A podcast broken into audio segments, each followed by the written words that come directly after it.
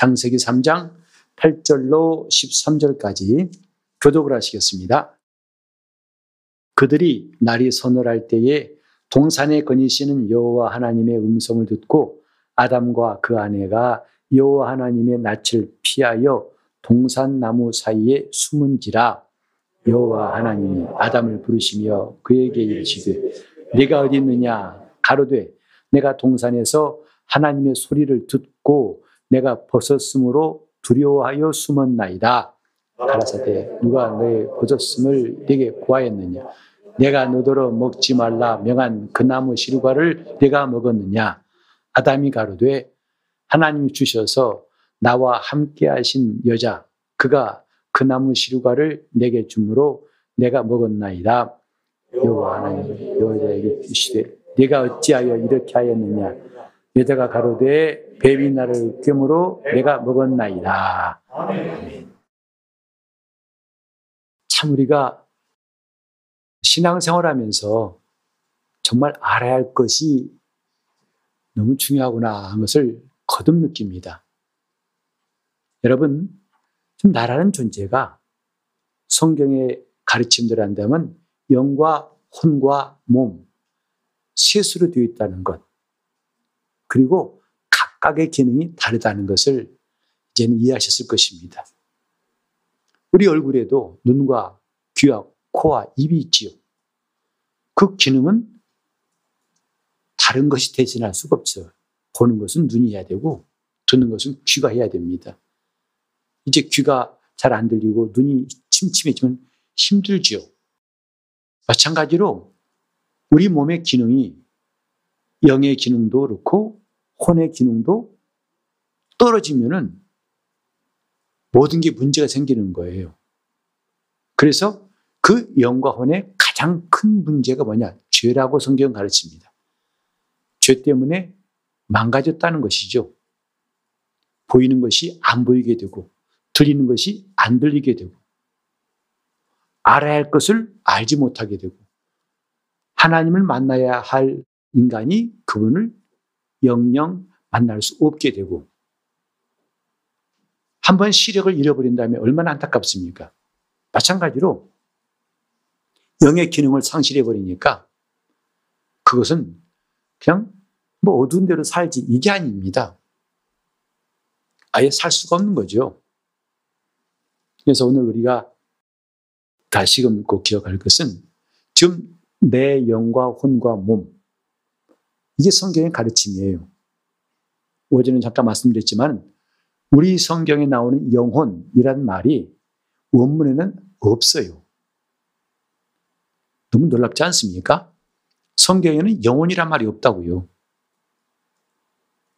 영 혹은 혼으로 분명히 각각 말씀하고 있지, 이걸 붙여가지고 영혼, 이런 성경 구절이 없어요. 우리 중국어 성경과, 우리 성경과 중국어 성경 빼고는 다른 원문을 찾아봐도 그렇고, 번역한 성경을 봐도 그렇고, 영어를 봐도 그렇고, 달라요. 그건 뭘 의미하냐. 우린 지금 그 말싸움 하자는 것도 아니고 사소한 걸 갖다가 뭐 굉장히 좀 문제시하겠다는 게 아니라 그것이 각각 영과 혼으로 표현한 이유가 있다는 거죠. 영과 혼은 다릅니다. 잘 아시는 대로 영은 하늘로부터 왔어요. 하나님이 넣어주신 것이에요. 생기를 불어넣으심으로 했어요. 하나님의 호흡을 우리에게 주신 것이 영이라고요. 그러나 혼은 이 땅에서 만들어진 존재예요. 피조된 겁니다. 그래서 그 기능이 사뭇 다른 것. 영은 하나님과 관계되는 것에 대한 기능들을 다 하고 있어요. 하나님과의 교제라든지, 그의 말씀 듣고 깨닫는 거라든지, 하나님 주신 것을 받을 수 있는 기능은 오직 영에게만 있습니다. 수십 년 예수 믿어도요, 이걸 구별 못하면 혼란스러울 수밖에 없어요. 오늘 또 한 가지 이제 거기에 배우겠습니다만은 우리가 정말 새롭게 알아야 할 것을 이제 말씀드리겠습니다만 어쨌든 영이라는 것은 그 영원한 존재, 하늘로부터 온 영원한 존재예요. 그러니까 우리가 영생할 수 있는 것도 영생이 가능한 것도 영적 존재, 영이 있기 때문에 가능한 거죠. 그 다음에 혼이라는 것은 고스란히 나의 나된 것을 말한다 이 말이죠. 그 인격이란 말도 성경에 나와 있지 않아요. 그냥 혼이라고 성경은 사람을 혼이라고 했다고 우리 몇 시간 전에 배웠죠. 사람을 혼이라고 성경은 말합니다. 근데 중요한 게 뭐냐면 우리가 지난 시간에 인간의 타락에 대해 공부했지 않습니까? 인간의 타락이 영과 혼과 몸 중에 뭐가 타락한 것 같아요? 우리 되게 영혼 타락이라고 말해버리는데 분명히 영과 혼은 구별돼야 한다고 그랬죠? 영은 타락할 수가 없어요.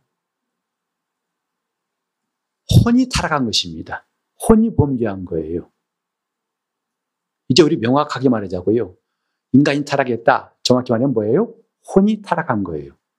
육체가 타락한 것단 말도 틀려요. 육체는 타락하고 말 것도 없어요. 이제 타락할 수 있는 가능성도 혼에 있고 실제로 타락한 것이 혼이에요. 그래서 우리 한번 같이 볼까요? 에스겔 18장 4절 제 자막을 띄워주실 텐데 한번 보고 함께 읽으시죠. 에스겔 18장 4절 시작. 모든 영혼이 다 내게 속한지라 아비의 영혼이 내게 속함 같이 아들의 영혼도 내게 속하였나니 범죄하는 그 영혼은 죽으리라. 말씀드렸듯이 우리 성경에는 영혼도 있지만 혼으로 되어 있어요. soul, 영어 성경은 soul로 되어 있고 히브리 성경에도 네페시라 되어 있습니다. 영이란 말은 따로 루하흐란 말이 따로 있어요. 또 영어 성경 영어로도 스피릿이란 용어가 있지만 성경은 이 부분을 가르쳐서 혼이라고 말하고 있어요. 다시 읽을까요? 뭐가 범죄했는지 확실히 봅시다. 시작. 모든 혼이 다 내게 속한지라 아비의 혼이 내게 속함 같이 아들의 혼도 내게 속하였나니 범죄하는 그 혼이 죽을 것이다. 범죄를 누가 했다고요? 혼이 했어요. 성경 분명히 혼이 범죄했다고 말씀을. 또 20절 봅시다. 18장 10절도 보시면 시작. 범죄하는 그 영혼은 죽을지라.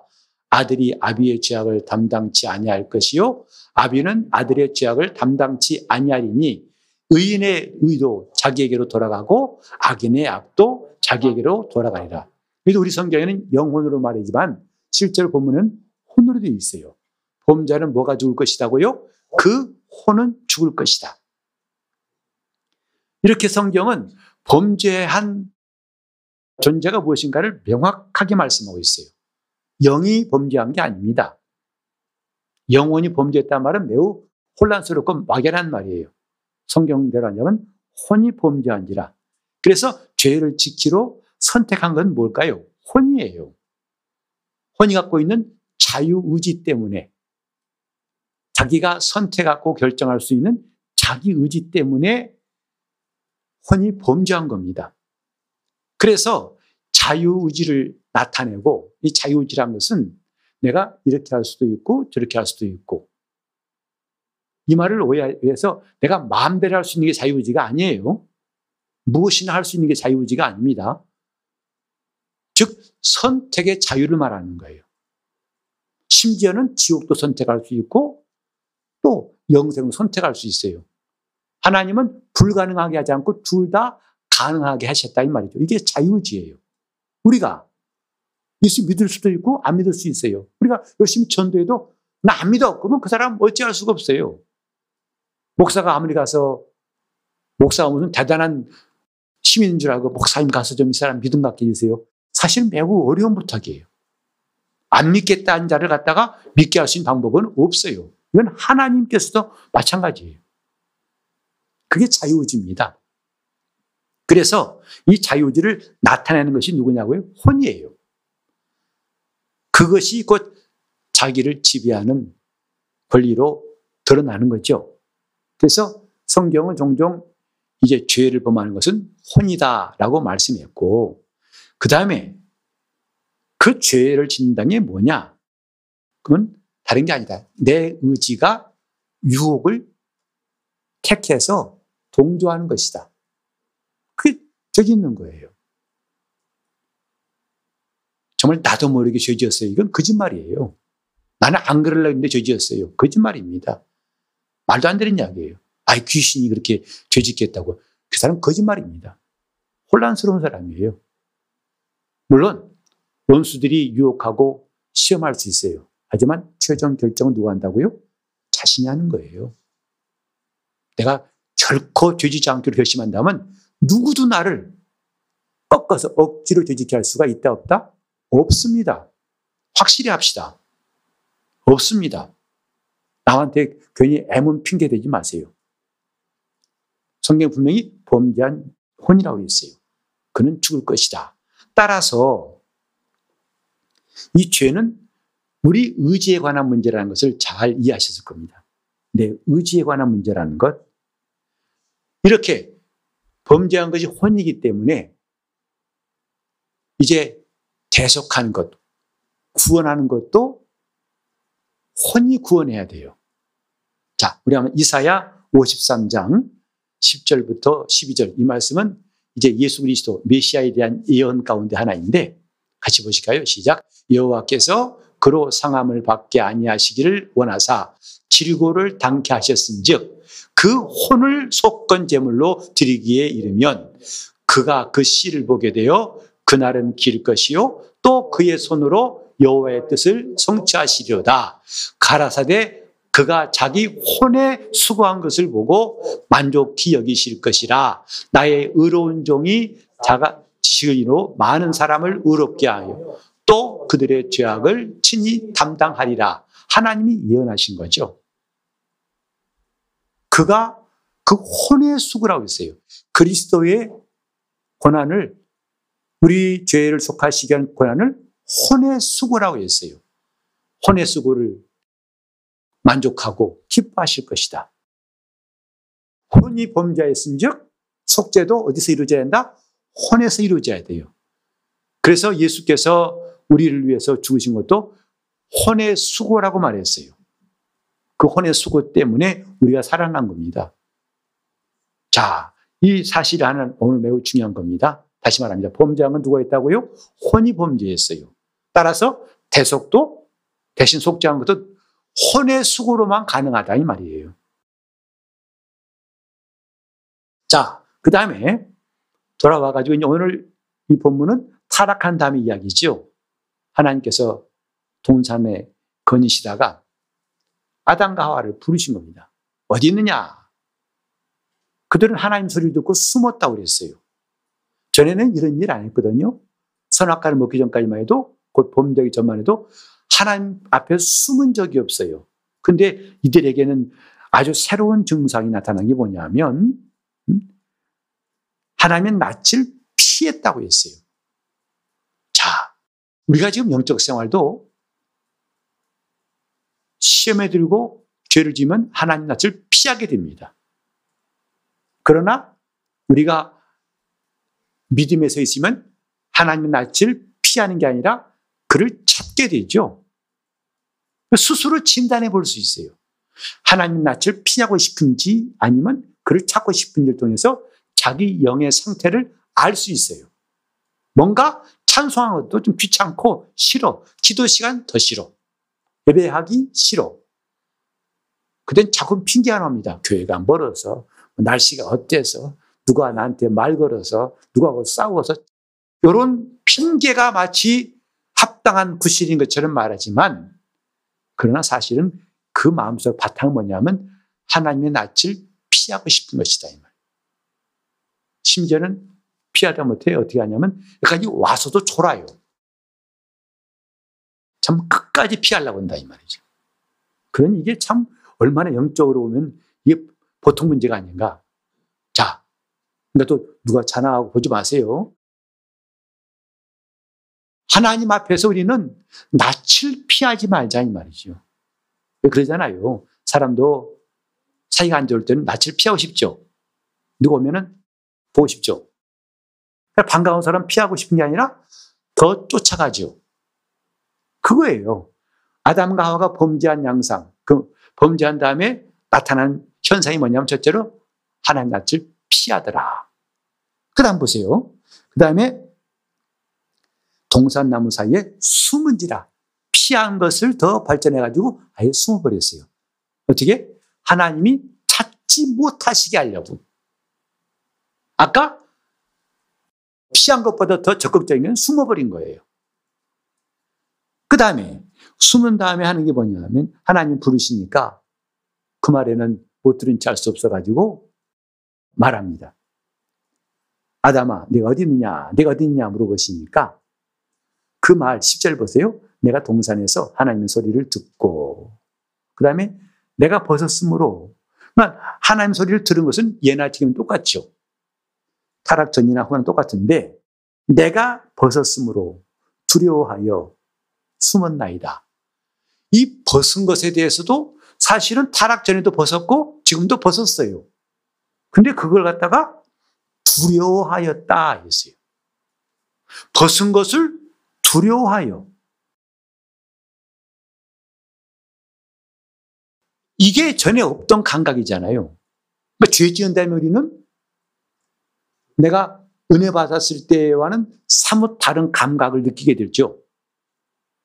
지금 아담과 하와가 벗었다는 것에 대해서 어, 아유 창피해 숨어 두려워 무서워 이런 감정이 안 생긴다고요. 여러분 귀신 영화 보면 무서우세요? 안 무서우세요? 무서우신 분도 있지만요. 안 보던 사람은 귀신 영화 보고 무섭지다. 아니, 아! 왜 웃어? 왜 그러는 거야? 나중에 나오면서, 끝나가면서, 영화 되게 재미없어. 귀신 영화 무서워야 되는데, 나는 왜 하나도 안 무섭냐? 그런 사람이 본 적 있어요, 없어요? 저는 봤어요. 아니, 귀신 영화가 귀신 영화다 할 텐데, 심지어는 웃긴다며. 저렇게 해서 누가 무섭겠나? 이러죠. 그러니까, 귀신을 보고 다 무서워한다? 사실은 아니에요. 귀신 보고도 안 무서운 사람이 있다 없어요? 있어요, 분명히. 저는 예수 믿기 전에 귀신 그러면 말만 들어도 무서웠습니다. 사람 죽으면요, 시골에서는 이제 그 초가지붕 위에다가 옷가지를 얹어놔요. 그 이제 문 앞에다 이렇게 쳐놓고. 근데 학교 갔다 오다 보면요, 그 어느 마을을 지나가야 되는데 그 마을에 옷가지가 있어요, 지붕에. 그러면 그 마을로 못 들어갔어요. 무서워가지고 논두렁으로 뺑 돌아갔어요. 난 죽은 사람 본 적도 없고 상난 것 확인도 안 했지만 이미 옷가지가 초가 지붕 위에 딱 널려 있는 거고 아이고 하고 저는 시신을 보기가 두려워가지고 할머니 할아버지 돌아가신 직접 그 모습 못 봤어요. 그렇게 귀신 그러면 무서웠다고요. 아주 어렸을 때부터 교육받았잖아요. 그 시골 화장실 아십니까? 어떤 것인지? 정말 아주 자연스러운 거 아시잖아요. 거적대기 열고 들어가가지고 나무통 이게 이렇게 얹어놓은 다음에 그 밑에는 그냥 아주 자연스러운 거죠. 자연 친화적이죠. 근데 그게 얼마나 무서운지 앱이 한다는 거죠. 어? 앉아있는 순간도 얼마나, 얼마나, 얼마나. 밤에 제가 영변 말에 오면 못 갔어요. 무서워가지고. 집 안에 있는 게 아니라 마당을 지나가지고 사리문 옆에 있거든요. 화장실이. 깜깜한 시골에서 끔찍해서 못 갔어요. 참았어요. 그런 제가 예수 믿고 나서 귀신이 진짜로 안 무서워. 오히려 귀신 무서워하더라고요. 그래서 아 귀신은 다 무서운 게 아니구나 하고 느꼈어요. 이 본문에 보면요. 하나님께 두려움을 가진 적이 없어요. 이 사람들은. 벗었음이 두렵다는 느낌을 가진 적이 없어요. 오늘 성도들이 평안이 있다면요. 남들 다 두려워하고 힘들어하는데 안 두렵잖아요. 걱정 안 되잖아요. 왜 그럴까요? 간이 부어서? 아니에요. 뒤에 평안이 있기 때문에 그러지 않습니까? 지금 이런 일들이 생긴다는 것 우리는 아주 잘 이해할 수 있어요. 그럼 또 보세요. 벗었음으로 두려워하여 숨었나이다 하니까 하나님 말씀하시기를 누가 너의 벗었음을 내게 말해줬느냐. 아니 언제나 안 벗었나? 다 벗었는데 오늘따라 왜 그 벗었음에 대해 말하느냐? 그걸 누가 말해줬더냐? 그러니까 하나님이 말씀하십니다. 내가 너들을 먹지 말라 명한 그 나무 실과를 먹었구나. 그때 아담이 발뺌을 하죠. 내가 먹은 게 아니고 하나님이 주셔서 나와 함께 살게 하신 저 여자가 주기 때문에 먹었습니다. 하나님도 하와에게 물으십니다. 왜 먹었느냐? 아니고 여쭤 뱀이 먹으라고 해서 먹었습니다. 이런 이제 상황을 우리가 말씀을 읽었어요. 자, 이 범죄한 다음에 경험한 인류의 모습이에요. 혼이 범죄한 다음에 다가온 일들, 이런 현실들을 뿌리칠 수가 없다 이 말이죠. 마찬가지로 오늘도 범죄하면요. 따라오는 감정, 그 다음에 후유증이라는 것은 반드시 있어요. 죄 지은 다음에 후유증이 없다고요? 천만의 말씀. 속지 마세요. 죄 지어도 괜찮다고요? 천만의 말씀. 반드시 증상이 나오고 후유증이 있다는 것. 그것이 만만치 않다는 것이 성경의 가르침이거든요. 만만치 않은 결과가 뭐냐? 죽는다예요. 범죄한 후는 죽으리라. 자, 이렇게 좀 아담과 하와가 범죄한 것에 대해서 오늘 우리는 두 가지 중요한 사실을 살펴보려고 합니다. 그 범죄한 것을 뜯어보니까 그 안에 있는 본 내용이 뭐냐면 첫째는 배반이다. 두 번째는 독립심이라는 거죠. 첫째로 하나님 앞에 아담과 하와가 범죄했을 때에 그 범죄하게 한 그 내용이 뭐냐면 배반한 것이다 이 말이죠. 다시 말해서 하나님이 약속하지 않으신 것을 취하려고 했던 것.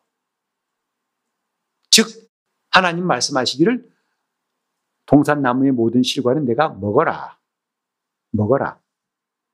그러나 한 가지 중앙에 있는 선악과는 먹지 말라.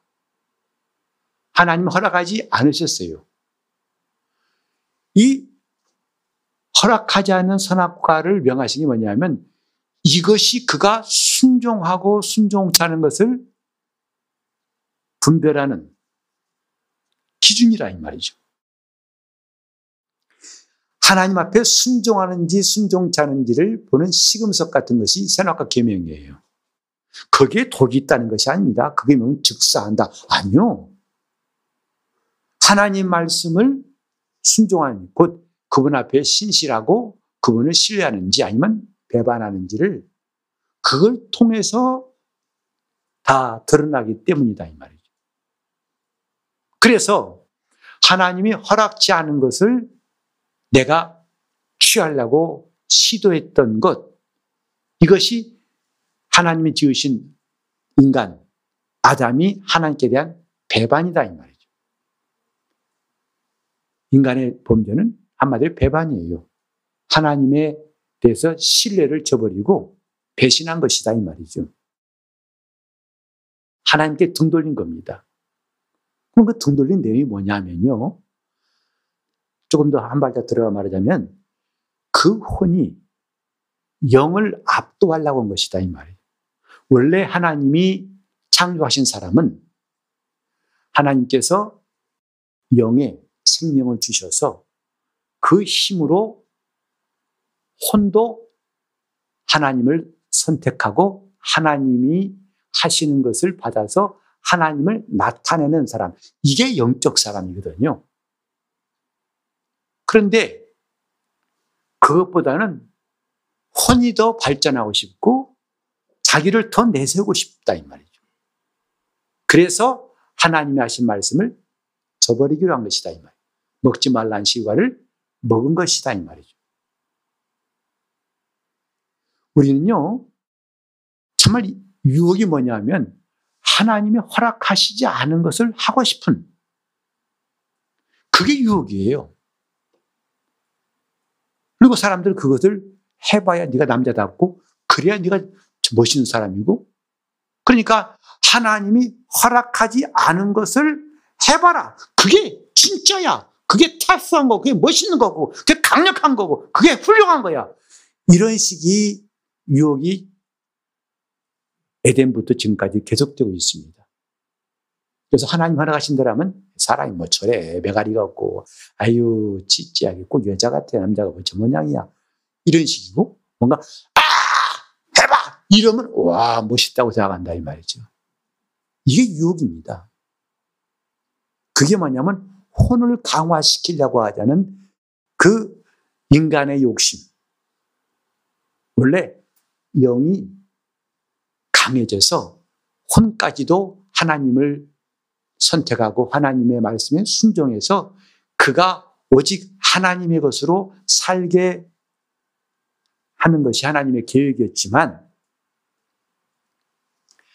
뱀은 여자의 혼을 자극한 거예요. 특히 지식에 대해서 너 저거 너 하나 모르는 게 있어. 하나님이 먹지 말라고 한 이유 아니? 죽을까봐? 에이, 뭔 소리야. 너도 먹으면 너도 하나님처럼 될 수 있어. 이른바 독립이라는 거죠. 네가 구태여 맨날 하나님 앞에 매여가지고 맨날 쥐어 쥐어 사는 거 창피하지 않냐? 좀 떳떳하게 자립해봐. 스스로 살아봐. 얼마나 멋있어. 맨날 예배 안 잡시고 주일날 같은 거 가지고 남들은 다 뻘건 날 놀러 가고 하는데 맨날 교회 가가지고 튀어. 야, 차량 맞지 않냐? 그부 자랑스럽냐, 그게? 나와. 독립해. 화끈하게 살아봐. 저도 대학 다닐 때 예수님 영접했는데요. 그 당시에 예수 믿는 대학생들 참 인기가 별로 없었습니다. 왠지 아시죠? 되게 그 당시 대학생들 이른바 청바지 10, 장발 문화, 통기타, 생맥주 그거 그 당시 대학생들의 유행이었어요. 그래서 이 하나 거치고 청바지 쫙 입고 이렇게 토요일부터 시작해서 저 청평가 가평가 가지고 크 기타 치면서 생맥주 마시고 그 깜깜한 다방에 담배 있는지 자국한 데 가가지고 크 인생이란 무엇인지 하면서 이래야 멋있었지. 하고 날 허는 교회당 가가지고 치영 인기가 없었어요. 저렇게 사람이 매가리 없어 뭐라고 아이 멋있어 보이거든요. 우리는 알아야 된다고요. 멋있는 것이 진짜 멋있는 게 뭔지를. 그러니까 뱀의 유혹은 뭐냐면 너 하나님이 너한테 알지 않기 바라신 게 있어. 그걸 터뜨려봐. 너도 기가 막힌 걸 경험하게 될 거야. 선악을 아는 열매, 지식의 열매를 먹어보라고 유혹한 거죠. 지식은 혼에 속한 거죠. 지성이니까. 그러니까 혼을 자극하고 혼이 힘이 강해지고 혼이 이제는 영까지도 다 지배해서 혼을 극대화하려고 했던 거, 그게 타락의 과정이에요. 또 그것을 하와도 하와도 그럴싸하게 음, 음, 그게 더 나을 것 같아 라고 한 거죠. 신앙생활은요, 혼을 발전시키는 게 아니라 영적인 기능을 더 강화시키는 것이에요. 다시 한 번 말하지만요, 혼이라는 것은 뭐냐면 하나님을 나타낼 수도 있기도 하고 육신에 속한 것을 나타내기 둘 다 가능해요. 오늘 그래서 성경에도 육신에 속한 자로다 실경한 사람이다 이걸 분명히 심지어 예수 믿는 고린도 교회도 바울은 두 가지 사람으로 분리했어요. 내가 너희를 신령한 자를 대한 것 같이 할 수 없어가지고 뭐죠? 육신에 속한 자, 곧 그리스도 안에서 어린아이를 대함같이 한다 그랬어요. 예수 믿고 교회 안에는 들어왔지만은 육신에 속한 자가 있다. 제가 오전에도 말씀드렸습니다만은 이제 예수 믿어서 거듭났지만 아직도 이전에 육신에 매여서 육체의 그 감정, 생각에 따라 살았던 삶. 이것이 수십 년 동안 해온 것이기 때문에 정말 자신도 모르게 그렇게 할 수밖에 없어요. 이런 것을 그대로 가지고 신앙생활을 한다고 하다 보니까 엎치락, 뒤치락, 엎었다, 뒤집었다 참 복잡한 겁니다. 어떤 때는 말씀이 들어온 것 같다, 어떤 때는 말씀이 도대체 안 들어오고, 어떤 때는 내 기분 나쁘면 다 집어치고 싶고, 이런 것들이 왜 이러지? 아니요. 우리는 원인을 알 수 있다는 말이죠. 예수는 믿지만 그 영의 생명이 너무 빈곤해요. 여러분, 잠깐 복습도 할까요? 우리 옛사람, 새사람, 그 다음에 겉사람, 속사람 배운 적 있죠? 자, 뭐가 옛사람일까요? 그것은 거듭나기 전에 나를 옛사람 그런 거예요. 곧 영이 죽었을 때, 죄로 영이 죽었을 때 그것을 옛사람. 반대말은 뭐죠? 새사람이에요. 그럼 뭐예요? 영이 거듭난 사람이에요. 그러니까 거듭난 사람을 새 사람 그런 겁니다. 거듭났다는 게 뭐죠? 하나님의 생명이 내 안에 들어왔다는 거예요. 그게 새 사람이에요. 그리고 새 사람이 되었어요. 어떻게 해서? 예수 믿어가지고. 그 말은 하나님의 생명이 드디어 내 안에 들어왔죠. 그러니까 이제는 신앙생활이 뭔지 이게 눈을 뜨게 돼요. 믿음이 뭔지. 아, 내가 육신대 살면 안 되겠어. 왜? 영생이 있잖아. 하나님 나라를 난 포기할 수 없잖아. 나는 주님을 따라가야겠어. 괜히 세상 따라갔다는 롯의 처와 같이 불못이 떨어질 거야. 나는 예수 믿을 거야. 그리고 하나님께 기도하니까 그분이 들으신 걸 깨달았고 또 응답하신 이걸 난 기뻐하든지 영적 생활의 맛을 알았어요. 뭐 한 다음부터? 새 사람이 된 다음부터. 그래서 우리는 옛 사람을 이제 끝내버린 거. 장사 지는 게 이렇게 침해죠. 새 사람이 되었다 이 말이죠. 그러나 들어보세요. 바울이 한 말이 있죠. 우리 겉사람은 날로 후피하나 속은 날로 새롭다.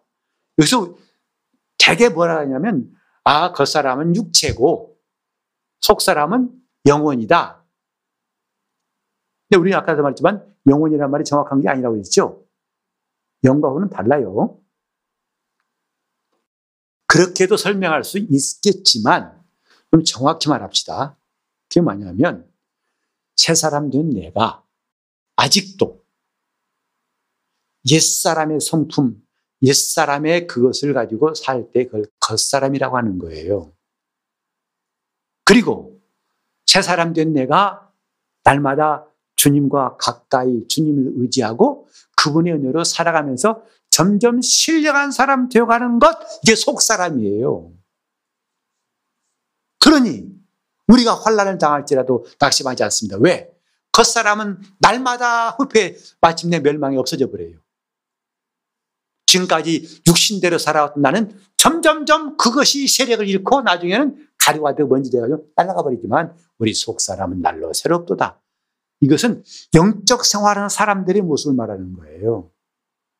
그런데 수십 년 믿어도 아직 겉사람이 더 살아있고 속사람이 힘이 약하다면 이건 참 안타까운 일이 아닐 수가 없다 이 말이죠.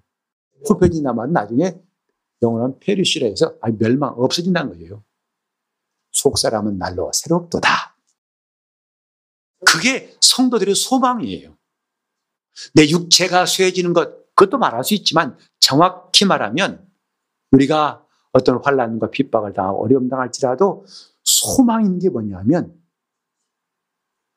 이렇게 주님께로 가까이 나간 시간, 시간이 은혜를 사모하고 주님을 의지하는 시간, 시간이 그렇게 될수록 내 겉사람, 곧 옛사람의 성품대로 살아왔던 건 점점점 깨지고 깨지고 사라지고 내 속사람은 날로 강해진다. 이겁니다. 돌아와 가지고 지금 인간이 타락할 때 그 타락한, 파괴된 그 본질이 뭐냐면 하나는 배반이고 하나는 독립심이라는 것. 배반이라는 것은 그 신뢰를 저버린 거죠. 그는 나를 믿는데 나는 그를 안 믿어요. 그 배반이에요. 하나님은 우리를 사랑하시고 신뢰하시지만은 아담은 신뢰하지 않고 아니야. 하나님 뭔가 내가 감추는 것이 있어. 뭔가 비밀이 있어. 내가 알면 하나님 손해보실 것 같으니까 감추신 거야. 이게 인간이 범죄한 배반의 내용이에요. 하나님을 다 전적으로 못 믿겠다는 거죠. 그러니까 우리가 지금 하나님 앞에서 이런 암적인 존재가 있지 않나 살펴야 한다 이 말이죠.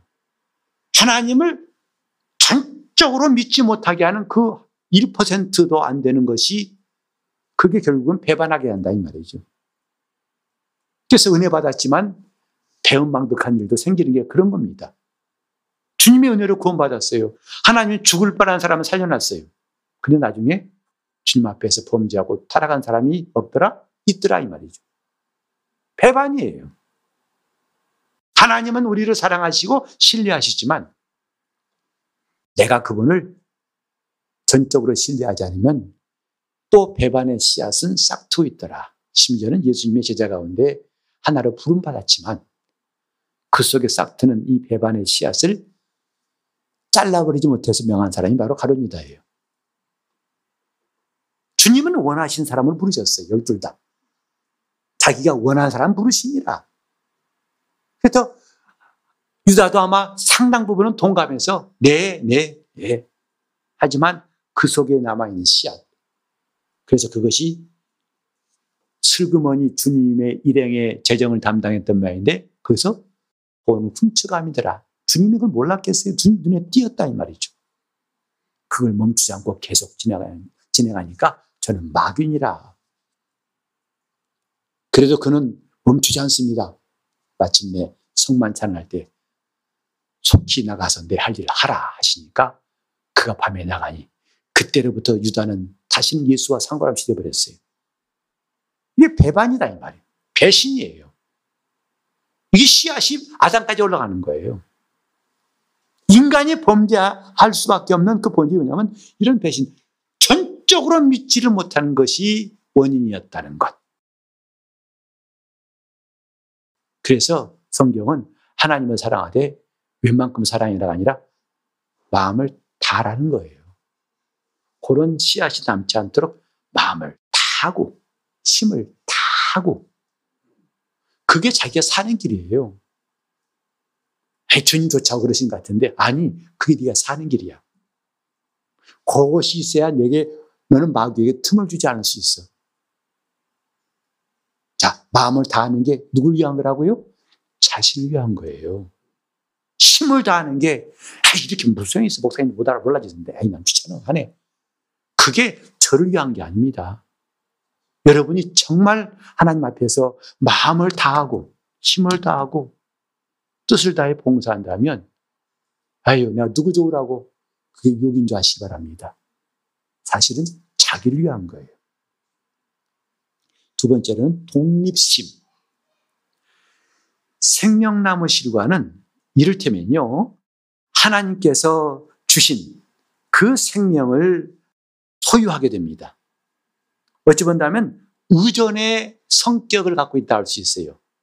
곧 하나님을 의지해 사는 것이라 해서 생명나무는 의존의 의미를 담고 있다면 선악과는 독립의 의미를 담고 있다 이 말이죠.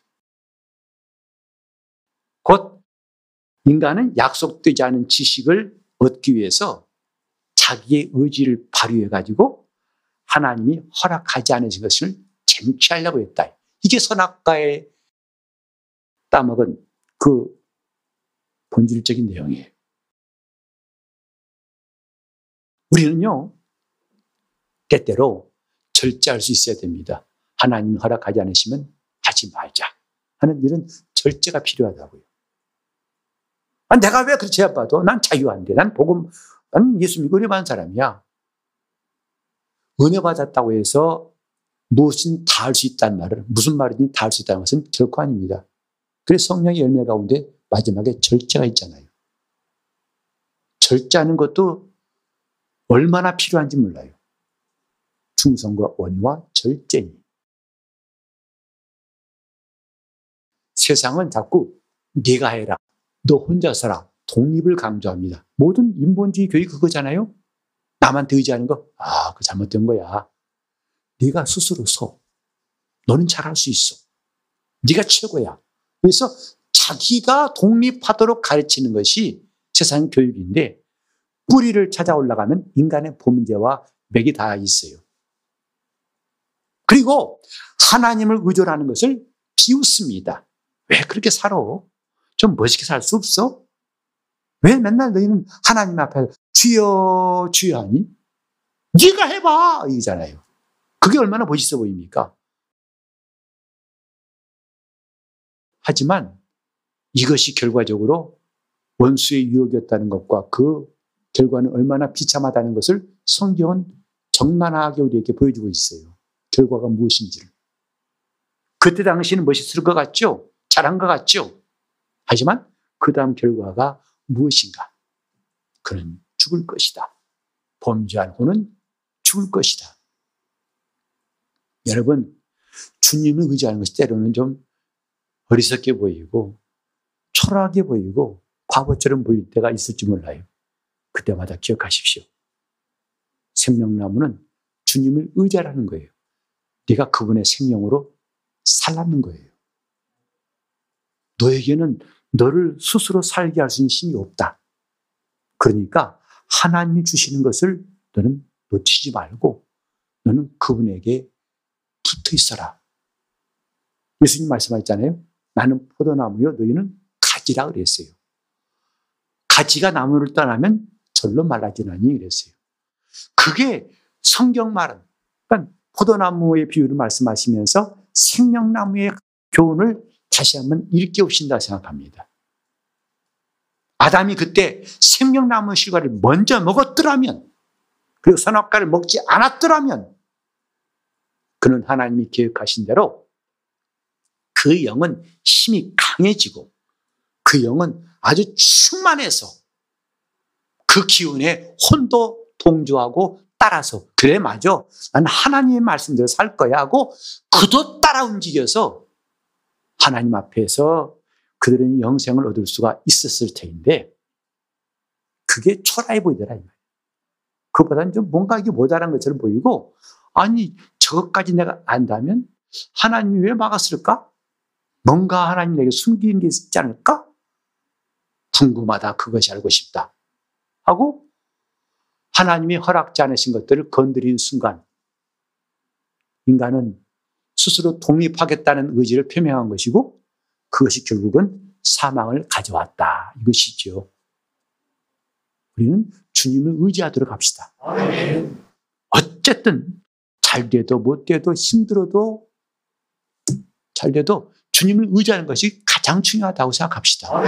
괜히 어설프게 아, 이 정도면 주님 됐어요. 괜찮아요. 아, 뭐 기도 응답 많이 해서 감사한데요. 이제는 뭐 제가 살만합니다. 그거 금방 넘어집니다. 우리는요, 정말 섰다고 여기는 자는 넘어지고 조심하라는 바울의 말을 기억해야 됩니다. 언젠가 여러분들은요, 아, 나는 이제 어떤 시험이 와도 흔들리지 않고 다 이웃 마치 신선같이 뭐가 바다에 오다가 팅 튕겨나가고 총알도 핑 나가고 그럴 때가 올 거라고 하는 상상을 해보신 적 있나요? 왜? 너무 자신이 약해가지고 맨날 넘어지고 맨날 깨지고 주여 언제나 좀 그런 경지에 이를 건가요? 라고 생각해 본 적 없습니까? 저는 있었어요. 근데 그건 아니라는 거예요. 마지막까지 그분의 은혜로 사는 사람이라고 성경은 가르치고 있습니다. 독립하는 순간 망해요. 내 의지의 독립을 말하는 순간 그때는 아담의 범죄와 똑같은 일들이 나타날 수밖에 없습니다. 의지하자, 의지하자, 주 의지하자. 정말 주님 의지하는 것이 아예 우리에게 습관이 돼야 됩니다. 그러니까 그 주님만을 의지하는 그 모습이 뭘까요? 기도 아니겠어요? 기도한 사람은요, 교만한 사람은 기도 못 합니다. 기도가 안 나옵니다.